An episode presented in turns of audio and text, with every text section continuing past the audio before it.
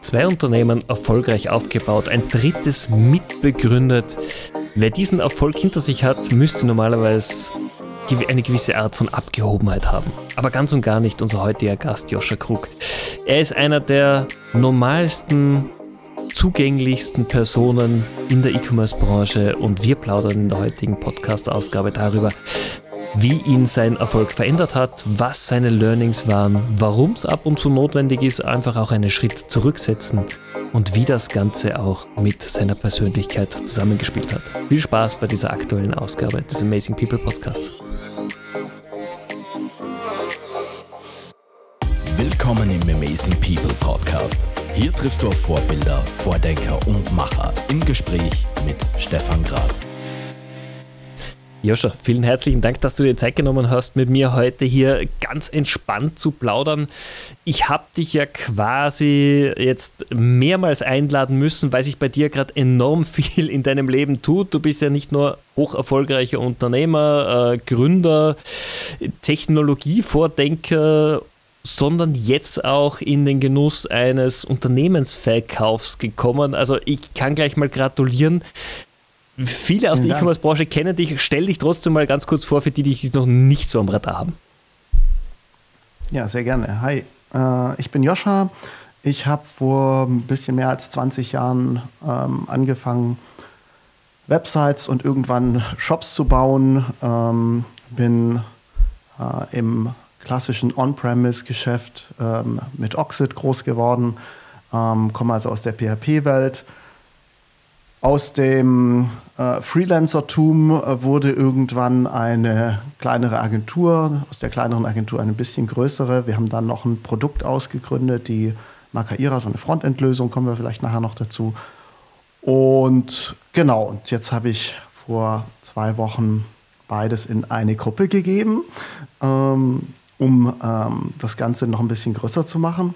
Privat bin ich Papa. Ähm, und ja, wohne in Mannheim. Das heißt, du bist in deinem Lebenslauf und eigentlich auch im Herzen ja Techie. Du bist Entwickler, du bist jemand, der das Ganze schon viele Jahre hinweg begleitet und auch selber macht. Und das bringt mich auch gleich mal zu, zu meiner allerersten Frage, auch hier. Das stimmt, stimmt ja so nicht ganz. Ähm, also ich habe eigentlich eine kaufmännische Ausbildung gemacht, okay. ähm, habe dann ähm, mich für ein Studium ähm, interessiert und angefangen, Gebärdensprachdolmetschen zu äh, studieren. Okay. Um, und dann musste ich das Studium finanzieren und ich konnte halt Websites bauen. Und ähm, naja, irgendwann stellte ich so gegen Ende des Studiums fest, dass ich schon relativ lang nicht mehr in der FH war, ähm, aber drei festangestellte Entwickler habe. Und vielleicht mache ich dann lieber das weiter. Das heißt, ich habe überhaupt keinen Techie-Hintergrund. Ja, ich werde immer als der Techie wahrgenommen, aber ich habe, ähm, ich, ich bin schon lange nicht mehr der beste Entwickler bei uns im Unternehmen.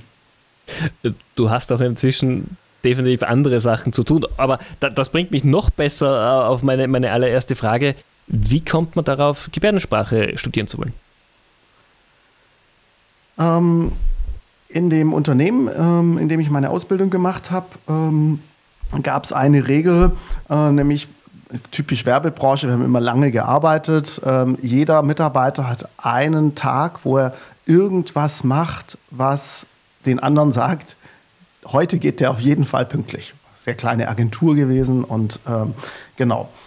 Ähm, und die Agentur war in Winnenden ähm, bei Stuttgart und da ist ein ähm, Berufsschulzentrum für äh, hör- und sprachgeschädigte Personen. Und ähm, genau, und die ähm, sind halt jede Menge ähm, Leute auf der, auf der Straße, die diese tolle Sprache sprechen können. Und ich fand das einfach spannend ähm, und wollte nach meiner Ausbildung weg und habe so einen Studienführer durchgeblättert und gesehen, oh, das kann man ja studieren. und dann habe ich mich einfach beworben und das hat geklappt. Okay. Ich finde nämlich dann den, den, den Sprung von eigentlich einem sehr nischigen Studium hin zu dem, dass du dich dann selbstständig machst mit, mit Programmieren, was damals ja auch noch ein großer, großer Teil war, Webseiten zu erstellen. Das ist ja ganz anders, als man es heute kennt. Damals hat man ja wirklich noch das von Scratch aufbauen müssen. Heutzutage suchst du dir ja einen Baukasten, der dir am besten gefällt. War dieser Wunsch der Selbstständigkeit für dich einer, der immer schon da war oder bist du da reingerutscht?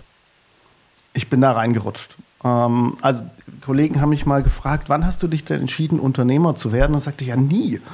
Das, ich wollte halt immer einen guten Job machen ähm, und ähm, irgendwann habe ich es alleine nicht mehr geschafft und dann kamen Leute dazu, die sich ähm, mit mir engagiert haben und dann haben wir zusammen einen guten Job gemacht und dann wuchs das halt so vor sich hin. Genau. Und irgendwann stellst du fest, oh, ich glaube, ich bin Unternehmer geworden. Wie war die Erkenntnis für dich oder wie, wie waren die ersten Jahre für dich als Unternehmer? Weil es ist ja doch signifikant anders als wie als Angestellter. Ich muss mich um wesentlich mehr kümmern als Unternehmer. Ich habe wesentlich mehr Verantwortung für mein Team, für das Unternehmen. Wie ist es dir damit gegangen? Also vielleicht das spannt auch äh, ein bisschen den Bogen zu, zu dem, warum habe ich am Ende verkauft. Ich, ähm, ich kenne es ja fast nicht anders. Also ich habe eine ähm, nach dem Studium oder vor dem Studium eine Ausbildung gemacht, habe ein bisschen gejobbt hier und da, aber eigentlich war ich ja nie Angestellter. Das heißt, ich kenne das ja gar nicht anders. Mhm. Ich bin sozusagen da reingewachsen und irgendwann mh, hm, stellst du halt fest, ah Mensch, jetzt muss ich mich mit Lohnbuchhaltung beschäftigen, ähm, jetzt muss ich mich mit, mit einer Umwandlung in die GmbH beschäftigen ähm, und äh, da, irgendwann noch mal ein bisschen später, das war der Zeitpunkt, dass ich gedacht habe, so, ah, das wird wirklich Unternehmertum, als wir den ersten selber eine Agentur dazu gekauft haben, dann eine Holdingstruktur gebaut haben und dann, dann fängst du an, dich mit solchen Steuerthemen ähm, zu beschäftigen. Ähm, aber es gab nie so den Zeitpunkt, wo ich gesagt habe, ah, jetzt, jetzt ist Unternehmertum. Mhm. Mm, was mich reizt, an dem jetzt in der E-Commerce One weiterzumachen, ist, ich habe das ja weitestgehend immer alleine gemacht. Also ich habe tolle Geschäftsführer gehabt zwischendrin, aber es waren immer angestellte Geschäftsführer. Mhm. Jetzt bin ich das erste Mal ähm, in einer Situation, wo A, ich selber ähm, angestellter Geschäftsführer bin, mhm. aber ich neben mir Gründer habe, die selber auch in dieser Situation waren und mit denen ich quasi wirklich auf Augenhöhe ähm, diskutiere und äh, da freue ich mich sehr drauf. Du hast auch in unserem Vorbereitungsfragebogen hineingeschrieben, dass Unternehmertum eine Persönlichkeitsentwicklung verursacht, natürlich, weil die man durchlaufen muss. Jetzt würde ich dir auch ganz gern, du bist für mich ein typischer Unternehmer, du bist hineingekommen, du, du hast das aufgebaut, du bist Jahr für Jahr, Schritt für Schritt gewachsen. Gibt es für dich einen Unterschied zwischen den Unternehmern, die so wie du gewachsen sind oder dein Unternehmen gewachsen ist und denjenigen, die vom ersten Tag an eine Million Euro Funding bekommen haben und quasi gleich das große Geld haben, das große Budget haben, um loszulegen? Siehst du da Unterschiede? Also mit, mit Sicherheit gibt es äh, da Unterschiede. Ich, ich stelle jetzt ja gerade den, den Perspektivwechsel ähm, fest. So, ich konnte mich ja immer ähm, entscheiden, ähm, Mensch, jetzt bauen wir das Produkt. Ähm, natürlich unterstützt ähm, aus, aus der Agentur, aus den Gewinnen, die wir da haben und verzichten darauf, bauen was auf. Und einfach nur, weil ich daran glaube. Mhm. Und ähm, wenn ich heute zurückgucke, das war schon ein heißer Ritt und auch ein hohes Risiko. Ja? Ähm, aber ich musste niemandem Rechenschaft dafür ablegen. So, jetzt bin ich in der Gruppe und dann ist natürlich eine Erwartung da mit, wir haben einen EBIT, wir haben vielleicht eine, äh, äh, ein Wachstum vom EBIT sogar, wir haben ähm, irgendwelche Zielvorgaben. Äh, ja, ich habe dafür auch äh, ein anderes Budget im Hintergrund, ich habe dafür mehr Möglichkeiten. Ähm, aber es ist eben nicht nur die Freiheit, es kommt auch mit Regeln. Ähm, und ich glaube, das ändert einen schon. Glaubst du, wird also es ändert dich, die Perspektive. Wird es dich verändern oder wird es für dich eine Herausforderung, jetzt unter diesen neuen Regeln zu arbeiten? Mit Sicherheit. Mit Sicherheit. Ich glaube nur, das ist ein bisschen wie Papa werden. Ähm, alle sagen einem, ja, das wird ganz anders und so. Und das, was sich ändert, wird was anderes sein als das, was man vorher denkt, ähm, was sich ändert. Ja, ähm, also das, das ist mein, meine Vermutung. Ja, ich habe mir ganz viel, äh, ich habe schon gesagt, boah, ich, ich habe in meinem Leben noch nie Urlaub eingereicht. Also mhm. irgendjemand, ähm, der mir sagt, du kannst da jetzt nicht Urlaub machen, das gab es ja nie. außer mir selber natürlich. Ja? Ähm, äh, aber wenn ich irgendwo hin wollte und gesagt habe, Mensch, ich mache heute einen halben Tag frei, das hat ja nie jemanden interessiert. Ich glaube auch, das wird in Zukunft, ähm, wenn ich meinen Job weiterhin gut mache, es gibt ja einen Grund, warum die auf mich zugekommen sind, ähm, auch nicht so viele Leute interessieren. Aber ähm, das macht vom Gefühl her, äh, macht es was anderes, als ich äh, das zu meiner Assistentin gesagt habe. Boah, das wird hart. Das, das glaube ich definitiv. Und ich finde, diese Analogie, die du gerade gebracht hast mit Papa werden. Ich bin vor zweieinhalb Jahren Papa geworden und es haben mir alle gesagt davor, dein Leben ändert sich und ich glaube, als Mann wird man generell auf das zu wenig vorbereitet, was sich tatsächlich ändert. Dass es sich ändert, ja.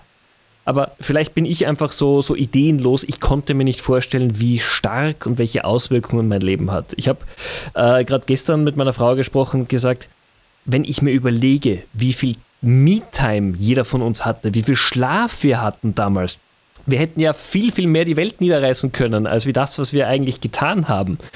Und das sind ja nur die kleinen Dinge, die sich ändern. Und äh, deswegen finde ich diese Analogie wahnsinnig spannend. Ähm, jeder, der Papa wird, jeder, der Mutter, Mutter wird, jeder erlebt das. Und jeder ist nicht vorbereitet auf das, was passieren wird. Also wird bei ja. dir auch gewesen sein, oder? Ja, total, total. Ähm, äh, ja, ist, ähm, genau, es, es ist eine komplett andere, andere Situation, als man es als man's vorher hatte, aber es ist nicht, es ändert sich nicht sozusagen nicht das, ähm, was man vorher denkt, was sich äh, wie sich das ändert. Ja, ja. Das, ähm, es bleibt auf jeden Fall ähm, spannend ne, damit. Genau. Also meine, ähm, äh, eine meiner Kolleginnen meinte, meinte so, ah, es macht mir schon ein bisschen äh, einen Kopf. Also es gab natürlich ein paar Eingeweihte, die, die mir auch geholfen haben, den, den, den, ganzen Prozess zu begleiten und so. Und ich sagte, ja, es macht mir, macht mir schon ein bisschen Angst, ähm, dass sich jetzt so viel verändert. Mhm. Und dann meinte ich zu ihr, ja, weißt du, das ist ja der Grund, warum ich es mache, weil mir macht es immer total Angst, wenn es so gleich bleibt. Ähm, ich ich brauche die Veränderung, da fühle ich mich viel wohler. Ähm, und äh, ja. Aber ich glaube, das, was du gerade beschreibst, ist doch eigentlich so die Grundvoraussetzung für Unternehmer, dass sie auch länger halten oder wirklich eine Nachhaltigkeit haben, weil Unternehmertum ist nicht diese gerade Linie nach oben, es ist rauf, runter, rauf, runter, links, rechts und äh, man muss sich adaptieren können, man muss an Gegebenheiten sich anpassen. Das ist doch genau das, was du beschreibst. Und ich glaube, du brauchst auch wieder mal so jemanden, der dich challenged, oder? Weil bis jetzt warst du immer Absolut. so derjenige, der gesagt hat, wo es lang geht. Absolut. Ähm, also ich, ich brauche vor allen Dingen was, wo ich, mm, ich hatte es ja gerade in, in, der Vorbereitung schon äh, kurz gesagt, ich glaube, ich habe im letzten halben Jahr so viel gelernt wie lange nicht mehr in einem völlig, für mich völlig neuen Thema.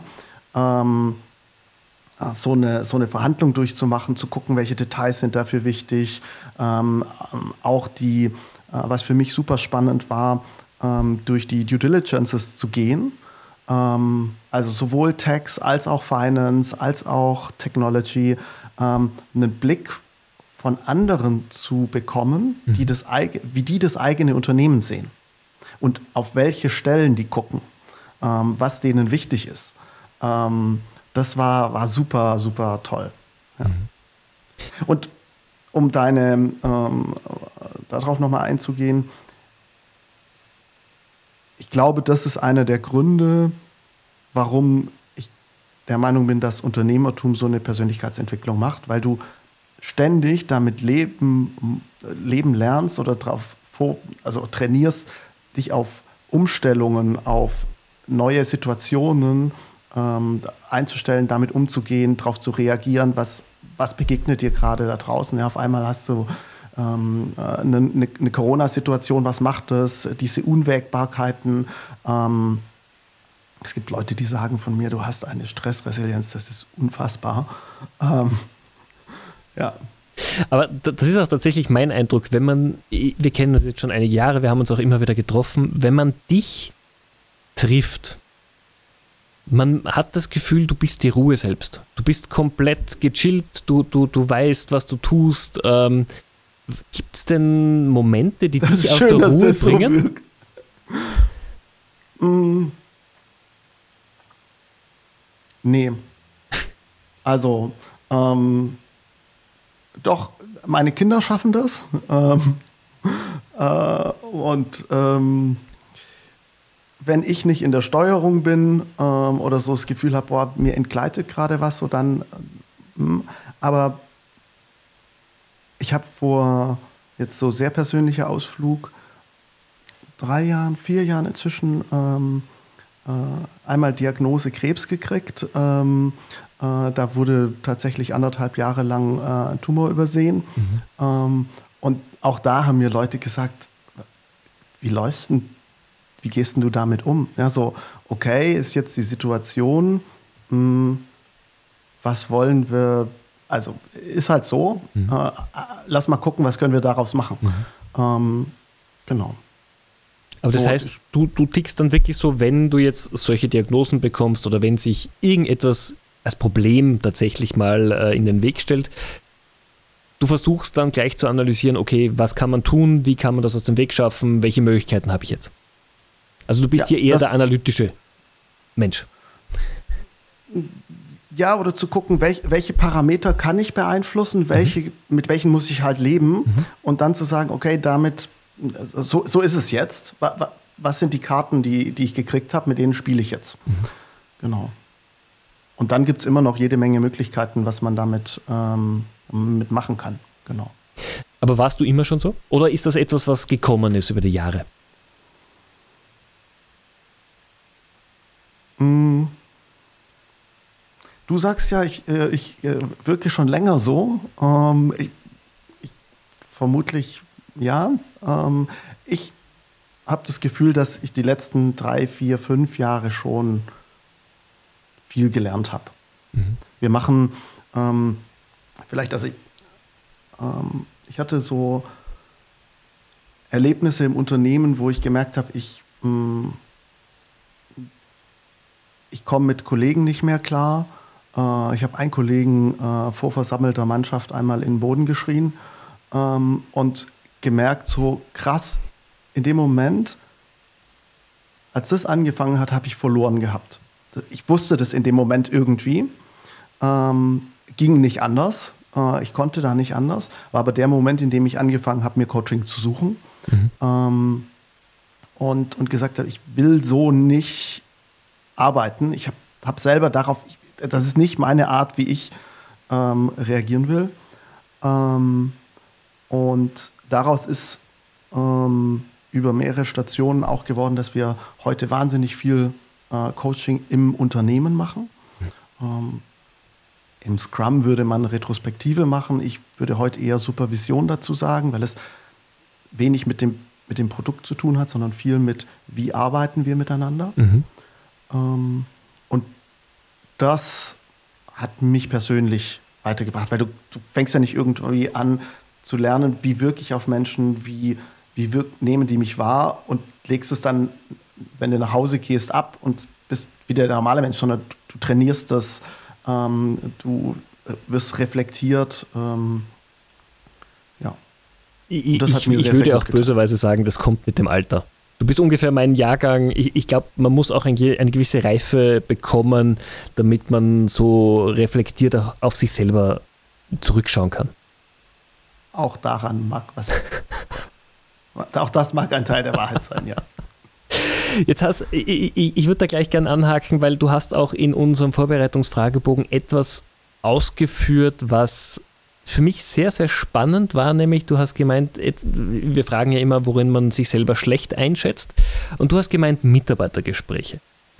Was ich nämlich sehr, sehr spannend finde, weil du hast geschafft, zwei Unternehmen aufzubauen, ihr seid ein tolles Team, ich weiß, dass ihr auch einen sehr guten Zusammenhalt im Unternehmen habt, aber ist es einfach deine hohe Erwartungshaltung oder sagst du, da gibt es andere, die es einfach besser machen?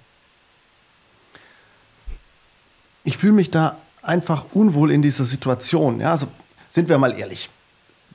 Ein Mitarbeitergespräch gibt es entweder, wenn es total schlecht läuft oder wenn ein Mitarbeiter mehr Geld möchte. Man kann natürlich auch so Entwicklungsgespräche machen, alles gut, ja. Ähm, aber am Ende steht diese Frage im Raum, ähm, kriege ich die nächste Gehaltserhöhung oder nicht? Mhm. Ähm, und bisher war ich ja auch der alleinige Gesellschafter. Ähm, jeden Euro, den ich quasi nicht ausbezahle, bleibt als Gewinn bei mir liegen. Dieses Bild habe mindestens ich in meinem Kopf. Mhm. Ja, ich kann das nicht, nicht wegnehmen in dem Moment. Und ich habe immer das Gefühl, ich verhandle meinen Gewinn gegen sein Gehalt. Mhm. Und das finde ich einfach eine total bescheuerte Situation. Ähm, und, und mach's deswegen ungern, weil ich das Gefühl habe, das steht ein bisschen über der neutralen Bewertung. Was wir gemacht haben, und das gibt mir gerade sehr, sehr viel Halt, ähm, wir haben einen, angefangen, äh, uns auf den Weg zu machen, ein transparentes Gehaltsmodell äh, einzuführen. Mhm. Also sprich, nicht jeder weiß, welches Gehalt ähm, äh, jeder Mitarbeiter hat, aber was sind die Stufen, um ein gewisses Gehalt zu, zu bekommen. Mhm. Ähm, und das ist das erste Mal, dass wir uns so sehr strukturiert mit diesem Prozess beschäftigen. Was sind eigentlich die Gehaltsbänder, in welcher Stufe? Ähm, und die Kollegen eine Einteilung machen der Stufe des, desjenigen. Also nicht ich teile jemanden zu und sage, du bist da, sondern jemand macht es auf einer fachlichen Expertise und dann ergibt sich daraus ein Gehalt. Das nimmt es ein Stück weit raus mhm. ähm, und das macht es mir einfacher. Ehrlicherweise bin ich jetzt auch nicht mehr in der Situation, in der ich diese Gespräche führen sollte, weil ich habe teilweise keine Ahnung, was die Menschen im Alltag mehr machen. So, also wie, wie soll ich die einteilen? So, mm, ja. Ja, also äh, verstehe ich auch die, die Argumentation, die du gerade gebracht hast, finde ich vollkommen nachvollziehbar. Was mich nämlich zu, zu, zum nächsten Punkt führt, du hast doch gemeint, Pragmatismus und Vereinfachung wird gerade in, in unserem Geschäftsfeld, deinem Geschäftsfeld auch vernachlässigt. Warum? Oder inwiefern?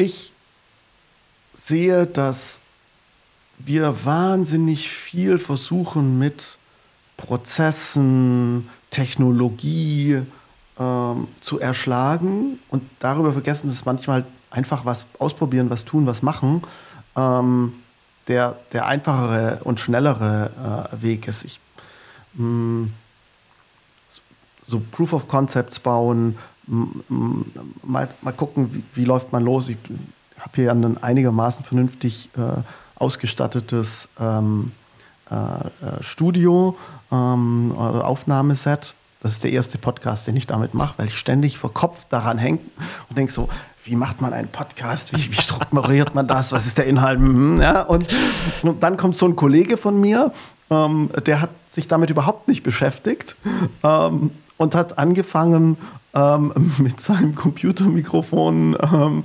Podcasts aufzunehmen, die zu releasen. Ähm, und es war ganz erfolgreich. Mhm. Ähm, der ist damit ganz, ganz gut losgelaufen. Und ich glaube, dass dieses Muster entdecken wir an, an ganz, ganz vielen Stellen. Ja, wir, mh, mm, wenn wir mal jetzt über E-Commerce äh, sprechen, Personalisierung, sagen alle immer so, wow, ja, das müssen wir unbedingt machen.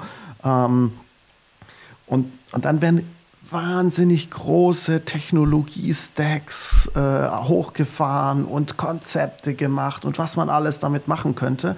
Und am Ende passiert nichts, weil man stellt fest, das ist wahnsinnig kompliziert. Und äh, wir bräuchten riesige Investitionen. Und dann gibt es jemanden, der sagt, wir gucken uns mal an, was wird denn tagsüber im Shop gekauft und was wird abends im Shop gekauft. Und dann ändern wir zweimal am Tag die Startseite. Äh, so als Beispiel, ja. ja? Und zack, ziehen die an dir vorbei. Und ich glaube, das erleben wir an so vielen Stellen, dass wir so, so Dinge so überkomplizieren. Ähm, ja. Ich, ich finde es das schön, dass du das auch aufbringst, weil das ist so seit einigen Monaten auch mein Credo, keep it simple, weil je komplizierter auch ein Ökosystem technologisch, prozessuell oder auch im Team wird, umso weniger willst du dich ja auch damit beschäftigen, umso länger braucht es für Einschulung von Mitarbeitern, von Kunden etc. Es ist ja, es wird ja alles komplexer damit. Und dieses einfach mal machen wird auch damit verhindert. Ja, ich habe ein, ein, ein, bisschen ein anderes äh, Beispiel bei, bei uns aus dem Alltag ist, dass ich es manchmal schaffe, immer wieder schaffe, wenn wir so, wir haben Personal, ein Mitarbeiter, vielleicht nehmen wir die ganz konkrete Situation, bei uns, der bucht seine Bahnfahrten zu irgendeinem Firmen-Event, bucht er immer selber, weil der sehr frühzeitig bucht mhm. und sagt dann, Mensch, ich buche die, die Bahn erste Klasse, ähm, weil die ist im Sparpreis nicht teurer als der Flexpreis, wenn ich spontan mhm. buche. So, dann haben wir diskutiert, so kam eine Diskussion, ja, darf der das eigentlich erste Klasse fahren? Erlauben wir das? Machen wir dann eine Verfahrensdokumentation, wenn, das, äh, wenn der Sparpreis quasi das äh, so günstig ist, dass wir es dann zahlen?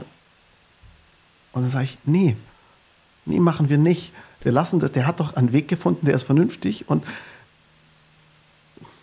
lass uns mit der Unschärfe leben, äh, anstatt die zehntausendste Verfahrensdokumentation, wo dann Leute ja doch nur irgendwelche Wege durchfinden und nee, la, lass mal mit, mit, mit klarem Menschenverstand gucken und sagen, lohnt sich das, lohnt sich das nicht, ähm, ist, ist es den Kampf gerade wert oder hat da jemand einen vernünftig, unternehmerisch vernünftigen Wert, Weg gefunden, ähm, ist doch in Ordnung. Ja, und ich glaube, davon braucht es viel mehr an, an ganz vielen Ebenen. Technologisch, unternehmerisch, persönlich. Ähm, ja. Ich unterstreiche das zu, zu 100 Prozent und schreibst dir in der Sekunde. Jetzt natürlich die provokante Frage, warum, warum kommt dieses, ich würde es nicht unternehmerische denken, aber dieses, dieser Hausverstandsansatz immer weniger zu tragen? Ist es, weil immer mehr reglementiert wird, ganz generell in, im Alltag, oder weil die Leute einfach auch nicht mehr so weit vorausdenken wollen? Hm. Weil, aus meiner Sicht, weil es dich angreifbar macht. Mhm. Und beim nächsten muss ich mich hinstellen und sagen, ja, warum darf der erste Klasse fahren und ich nicht? Mhm. Ähm, Und irgendwann kommt natürlich auch, äh, kommen Anwälte auf die Idee, ähm, zu sagen, ja, Moment, das ist ja hier so eine Art betriebliche Übung, ist ja immer das, das fürchterliche Wort. Ähm, äh, also das ist, das ist hier so üblich ähm, und deswegen gibt es darauf einen, einen Anspruch. Ähm, und das macht dich angreifbar und das wird natürlich, im, je größer dein Unternehmen wird, desto schwerer wird es auszuhalten. Mhm. Wir hatten ein anderes Beispiel und da haben wir es tatsächlich dann, dann regeln müssen. Ähm, wir hatten einen Kollegen, ähm, der kam aus Berlin ähm, nach äh, und äh, also der, der, Hauptstandort ist ja in Magdeburg bei uns, ist so eine Stunde, gute Stunde Fahrt, also so wie von keine Ahnung, einem Ende äh, Berlin äh, zum anderen Ende, musste halt, äh, wenn der ins Büro nach Magdeburg will, zu irgendeinem Coaching oder so, ähm, fährt er halt eine Stunde. So. Stunde 20. Ähm, und dieser Kollege hat gesagt, na, was ist denn das? Ist das jetzt Arbeitszeit, die Fahrt dahin oder nicht? Ähm, mein Menschenverstand würde sagen, Alter, ob du jetzt vom einen Ende Berlin äh, zum anderen fährst, weil das Büro da ist, oder ob du die Stunde halt nach Magdeburg fährst, so, pff, wen interessiert's? Ähm, hat uns damit aber gezwungen, eine Regelung einzuführen, mhm ähm, die auch die Kollegen, weil wir natürlich während Corona auch remote gewachsen sind, die auch die Kollegen einschließt, die von Freiburg im Breisgau nach Magdeburg fahren, was halt ein Sieben-Stunden-Trip ist. So, jetzt mussten wir eine Regelung finden, die halt für ihn und für die anderen äh, vernünftig äh, ist. Mhm. Ja. Und so, da, da, ich glaube, das, davon hast du zunehmend mehr, wenn das Unternehmen wächst weil irgendwer für irgendwas dich zu einer Regelung zwingt. Ja. Und da hin und wieder mal zurückzutreten und zu sagen, nee, ich regel das jetzt nicht. Wir nutzen jetzt unseren Menschenverstand. Und mein Gott, im Zweifelsfall freut sich ein Anwalt über eine Lücke, die er findet. So aber, es, aber es hält uns schnell. Ja? Ähm, es hält uns beweglich, es hält uns daran, Dinge mit einem, mit einem klaren Menschenverstand ähm, zu, einzuschätzen. Und, ähm, ja. Das ist halt doch auch das, was gestandene Unternehmen oder gewachsene Unternehmen zum Teil eben verlangsamt, weil als Startup oder gerade als Unternehmensgründer sage ich, ich mache das, was für mich die klar logischere Variante ist. Als Unternehmen, wie du gerade gesagt hast, man muss halt andere Dinge bedenken. Man hat Abwägbarkeiten, man hat vielleicht sogar rechtliche oder steuerliche Dinge, die man bedenken muss. Als Startup, als Gründer, who cares? Ja, genau. Okay. Finde ich, find ich sehr, sehr spannend, natürlich auch aus, aus, aus deiner Sichtweise zu sehen. Jetzt lass uns ein bisschen auf, auf dich noch persönlich eingehen. Du, du hast sehr viel gelernt, hast du gesagt, vor allem in den letzten Zeiten. Natürlich, ein Unternehmensverkauf ist mal ganz was anderes. Aber wie bleibst du denn sonst so up to date, generell, was sich in deiner Branche tut, was sich auch für dich als, als Mensch persönlich gerade Spannendes ergibt? Wie, wie bildest du dich weiter im Alltag? Also ich lese relativ viel mm, und ich gehe gerne auf äh, Events und rede mit Menschen. Mhm. Also die, die ganzen Messen, Konferenzen, ähm, auf denen wir uns auch immer wieder begegnen, mh, mm, die, die gucke ich mir äh, an oder besuche ich. Ähm, und es kann sein, dass ich keinen einzigen Vortrag äh, mitbekommen auf so einem Event, sondern nur mit Leuten rede und, und höre, wa, was beschäftigt die eigentlich in ihrem, in ihrem Alltag gerade, wie lösen sie das. Mhm. Ähm, wir hatten bei, äh, bei Makaira, also den, diesem Frontend-Tool, ähm, ein, ein ganz schönes Format. Da haben wir uns alle zwei Wochen äh, getroffen zu einem Traction Call, also alle Leute, die, die alle User, die interessiert waren und haben einfach eine offene Runde gemacht, wir haben gezeigt, an was haben wir gerade oder an was bauen wir gerade, mhm. was haben wir released. Ähm, äh, in, in zehn Minuten auch wirklich so Proof of Concepts und Click-Dummies und so ganz offener Einblick in den, in den Maschinenraum ein bisschen. Ähm, und dann gesprochen, Mensch, womit beschäftigt ihr euch denn gerade? Ähm, und daraus lässt sich wahnsinnig viel ablesen. Also eine, eine äh, Kollegin äh, von, von einem Kunden hatte äh, erzählt, dass sie gerade Influencer äh, Marketing starten, ausprobieren und, und was sie dafür brauchen. Das gibt uns dann Input, wie können wir das Produkt verbessern. Äh, ich glaube, der, der Austausch über das, was, was die Leute beschäftigt, nicht nur den LinkedIn-Beitrag, den Sie danach darüber schreiben, ja, sondern wirklich zu hören, ähm, was sind denn die Stolpersteine, ähm, äh, die Sie hatten. Genau. Das, das ist mein, das, das meiste, was ich, äh, was ich so mit. Äh, das heißt, ja, es ist auch bei dir dieses typische durchs Reden kommen die Leute zusammen. Man, man tauscht sich aus durch Erfahrungen von anderen, durch Erlebnissen von anderen, um hier auf, auf up to date zu bleiben einfach. Ich glaube, das Wichtige ist zuhören und nicht reden. Mhm. Mhm. Ja, definitiv. Ich glaube, genau. das, also, das, das verlernen auch ganz, ganz viele. Ja. Also die, ja, die, die richtigen Leute, zu, da, da, einfach reinzuhören, sich Zeit zu nehmen, für die äh, einen Kaffee zu trinken. Äh, das ist meine, meine Quelle. Und dann natürlich ähm, äh, kriege ich auch, auch Dinge mit, die, äh, ja, die uns so, so beschäftigen über, über, Podcast und Co., wobei ich relativ wenig Podcast leider höre. Ähm, ich werde damit nicht so richtig warm. Vielleicht jetzt in Zukunft etwas mehr. Genau. Wann hast denn du das letzte Mal was zum allerersten Mal gemacht und was war's? Und ich sage jetzt gleich nicht den Unternehmensverkauf. Zum letzten Mal das, was zum ersten Mal gemacht?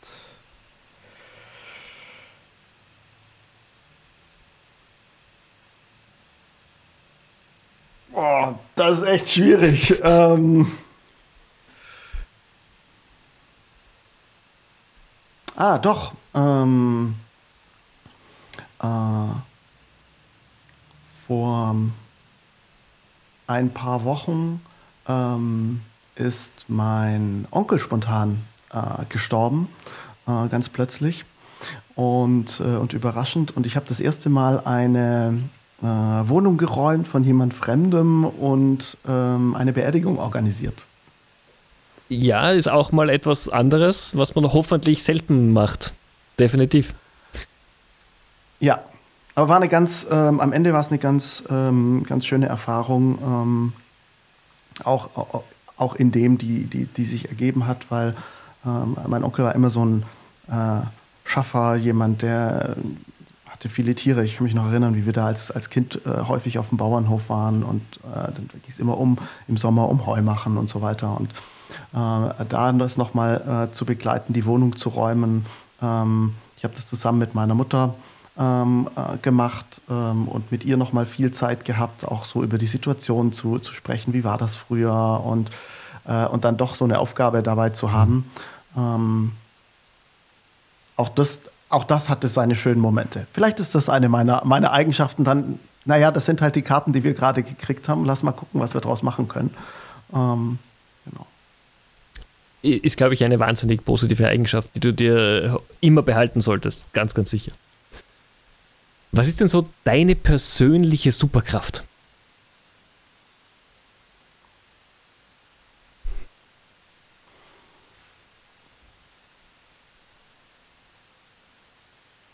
Ich glaube, das ist schon, schon eine der, ich kann das inzwischen anerkennen. Ähm, ich mache Coaching, wie gesagt, im, im Team. Ich habe selber auch noch ein, ein, Coaching laufen und das sagen schon immer wieder Leute, hm, naja, du, du kannst dir eben in diesen Situationen immer was, was gewinnen, äh, kannst versuchen, einigermaßen cool zu bleiben ähm, und zu gucken, was steht jetzt gerade an ähm, und, und was kann man damit machen.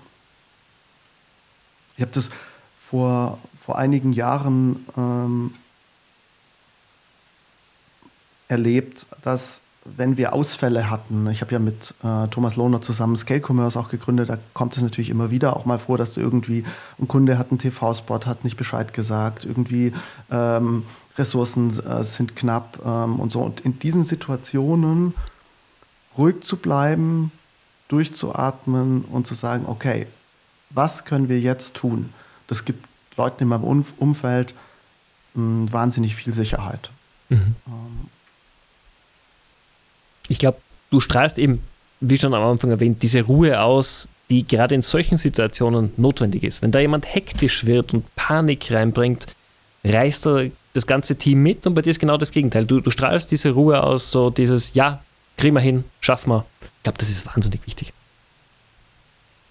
Danke. Gerne. Und damit sind wir auch schon bei der letzten Frage angekommen. Gibt es etwas, was du uns, den Zuhörern, mir innerhalb von drei Minuten beibringen könntest?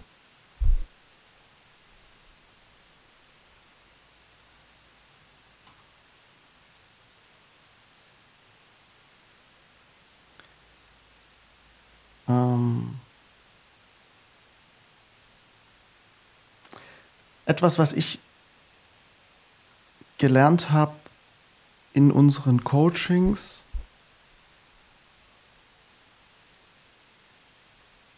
dem anderen zuzuhören, für einen Moment die Erfahrung, die man mit demjenigen gemacht hat, zur Seite zu legen. Also, ah, jetzt kommt wieder das. Äh, ich weiß, jetzt kommt genau das. Ja? Das mal für einen Moment zur Seite zu packen, sagen, da hebe ich mir mal für später auf. Mhm. Ähm, kurz zuzuhören, was sagt der mir? Und dann zu antworten mit, ist es richtig, ich habe verstanden das. Also quasi das, was er gerade gesagt hat, was man selber gehört hat, nochmal zu wiederholen. Das klingt total affig am Anfang, äh, wenn man das macht. Ich weiß nicht, wie oft ich schon gehört habe, nee, das habe ich so nicht gesagt. Okay. Das ist ähm, etwas, was ich wenn es mir gelingt, mich immer wieder freut, äh, dass es mir gelungen ist. Mhm. Ähm, und das ändert wahnsinnig viel. Ähm, genau, ich glaube, das ist. Waren es drei Minuten? Ich hoffe, das, äh, das dass die Zeit gereicht hat. Ein, ein super Input, vor allem ich, aus meiner Sichtweise, so wie ich es verstanden habe jetzt, würde man damit einfach sehr viel Klarheit reinbringen, ob das, was gesagt wurde, auch tatsächlich beim Empfänger so angekommen ist. Und du würdest viele Missverständnisse genau. aus der Welt schaffen. Genau. Okay. Wie hast du dich am Anfang gefühlt, als du so zum ersten, zweiten, dritten Mal diese Frage in einem Gespräch gestellt hast, deinem Gegenüber? Na, das ist, also wir machen das im, im, im Coaching, machen wir das ähm, immer wieder und dann kommt eben ähm, der, der Supervisor, äh, Supervisorin und, und sagt, Mensch, ähm, ich sehe gerade, äh, du hast das gesagt, Joscha, sag ihm doch mal, was du gerade verstanden hast. Und dann wiederholst du das und dann sagt er, so, also das heißt, es ist ein bisschen, äh, also fühlst dich komisch, mhm. ja, ähm, so, ich habe ja gehört, was der gesagt hat und der weiß ja auch, was er gesagt hat. Ja? Ähm, so, warum muss ich das jetzt wiederholen? Das ist irgendwie total lächerlich. Ähm, äh, und wenn man das dann aber macht und zwei, dreimal die Erfahrung gemacht hat und feststellt, ah, warte mal, nee, ist gar nicht so, ähm, dann wird es spannend. Ich glaube, das ist ein wunderbarer Schlusspunkt. Vor allem, das ist wirklich etwas, was man sich mitnehmen kann. Und wie du gesagt hast, man könnte damit viele, viele Missverständnisse aus der Welt schaffen, wenn man einfach mal sich traut oder bewusst nachfragt. Es zeigt auch, dass man aktiv zugehört hat und nicht nur zugehört, um zu antworten. Ich glaube, das ist ein ganz wichtiger Punkt. Joscha, vielen herzlichen Dank für deine Zeit, war mega spannend und äh, ja, ich wünsche dir auf jeden Fall nicht nur alles Gute, viel Erfolg, sondern auch, dass du dir deine Ruhe behältst und dein neues großes Team auch erfolgreich weiterführst. Vielen Dank, danke für die Einladung. Meine Lieben, das war's auch schon wieder mit unserem Amazing People Podcast für heute. Wir hoffen, ihr habt genauso viel Spaß beim Zuhören gehabt wie wir beim Aufnehmen. Wenn ihr Fragen zu den einzelnen Folgen habt oder gerne Teil des Amazing People Podcasts werden wollt, ganz egal, ob als Teilnehmer oder als Sponsor, meldet euch jederzeit gerne bei uns unter podcast at amazing-ecommerce.com. Und natürlich, wenn euch unser Format gefällt, abonniert den Amazing People Podcast bitte in eurem Streaming-Dienst des Vertrauens und empfiehlt ihn auch gerne an Freunde und Bekannte weiter. Damit können wir unsere Audience weiter aufbauen. Und in diesem Sinne freue ich mich auf euch in der nächsten Woche. Euer Stefan.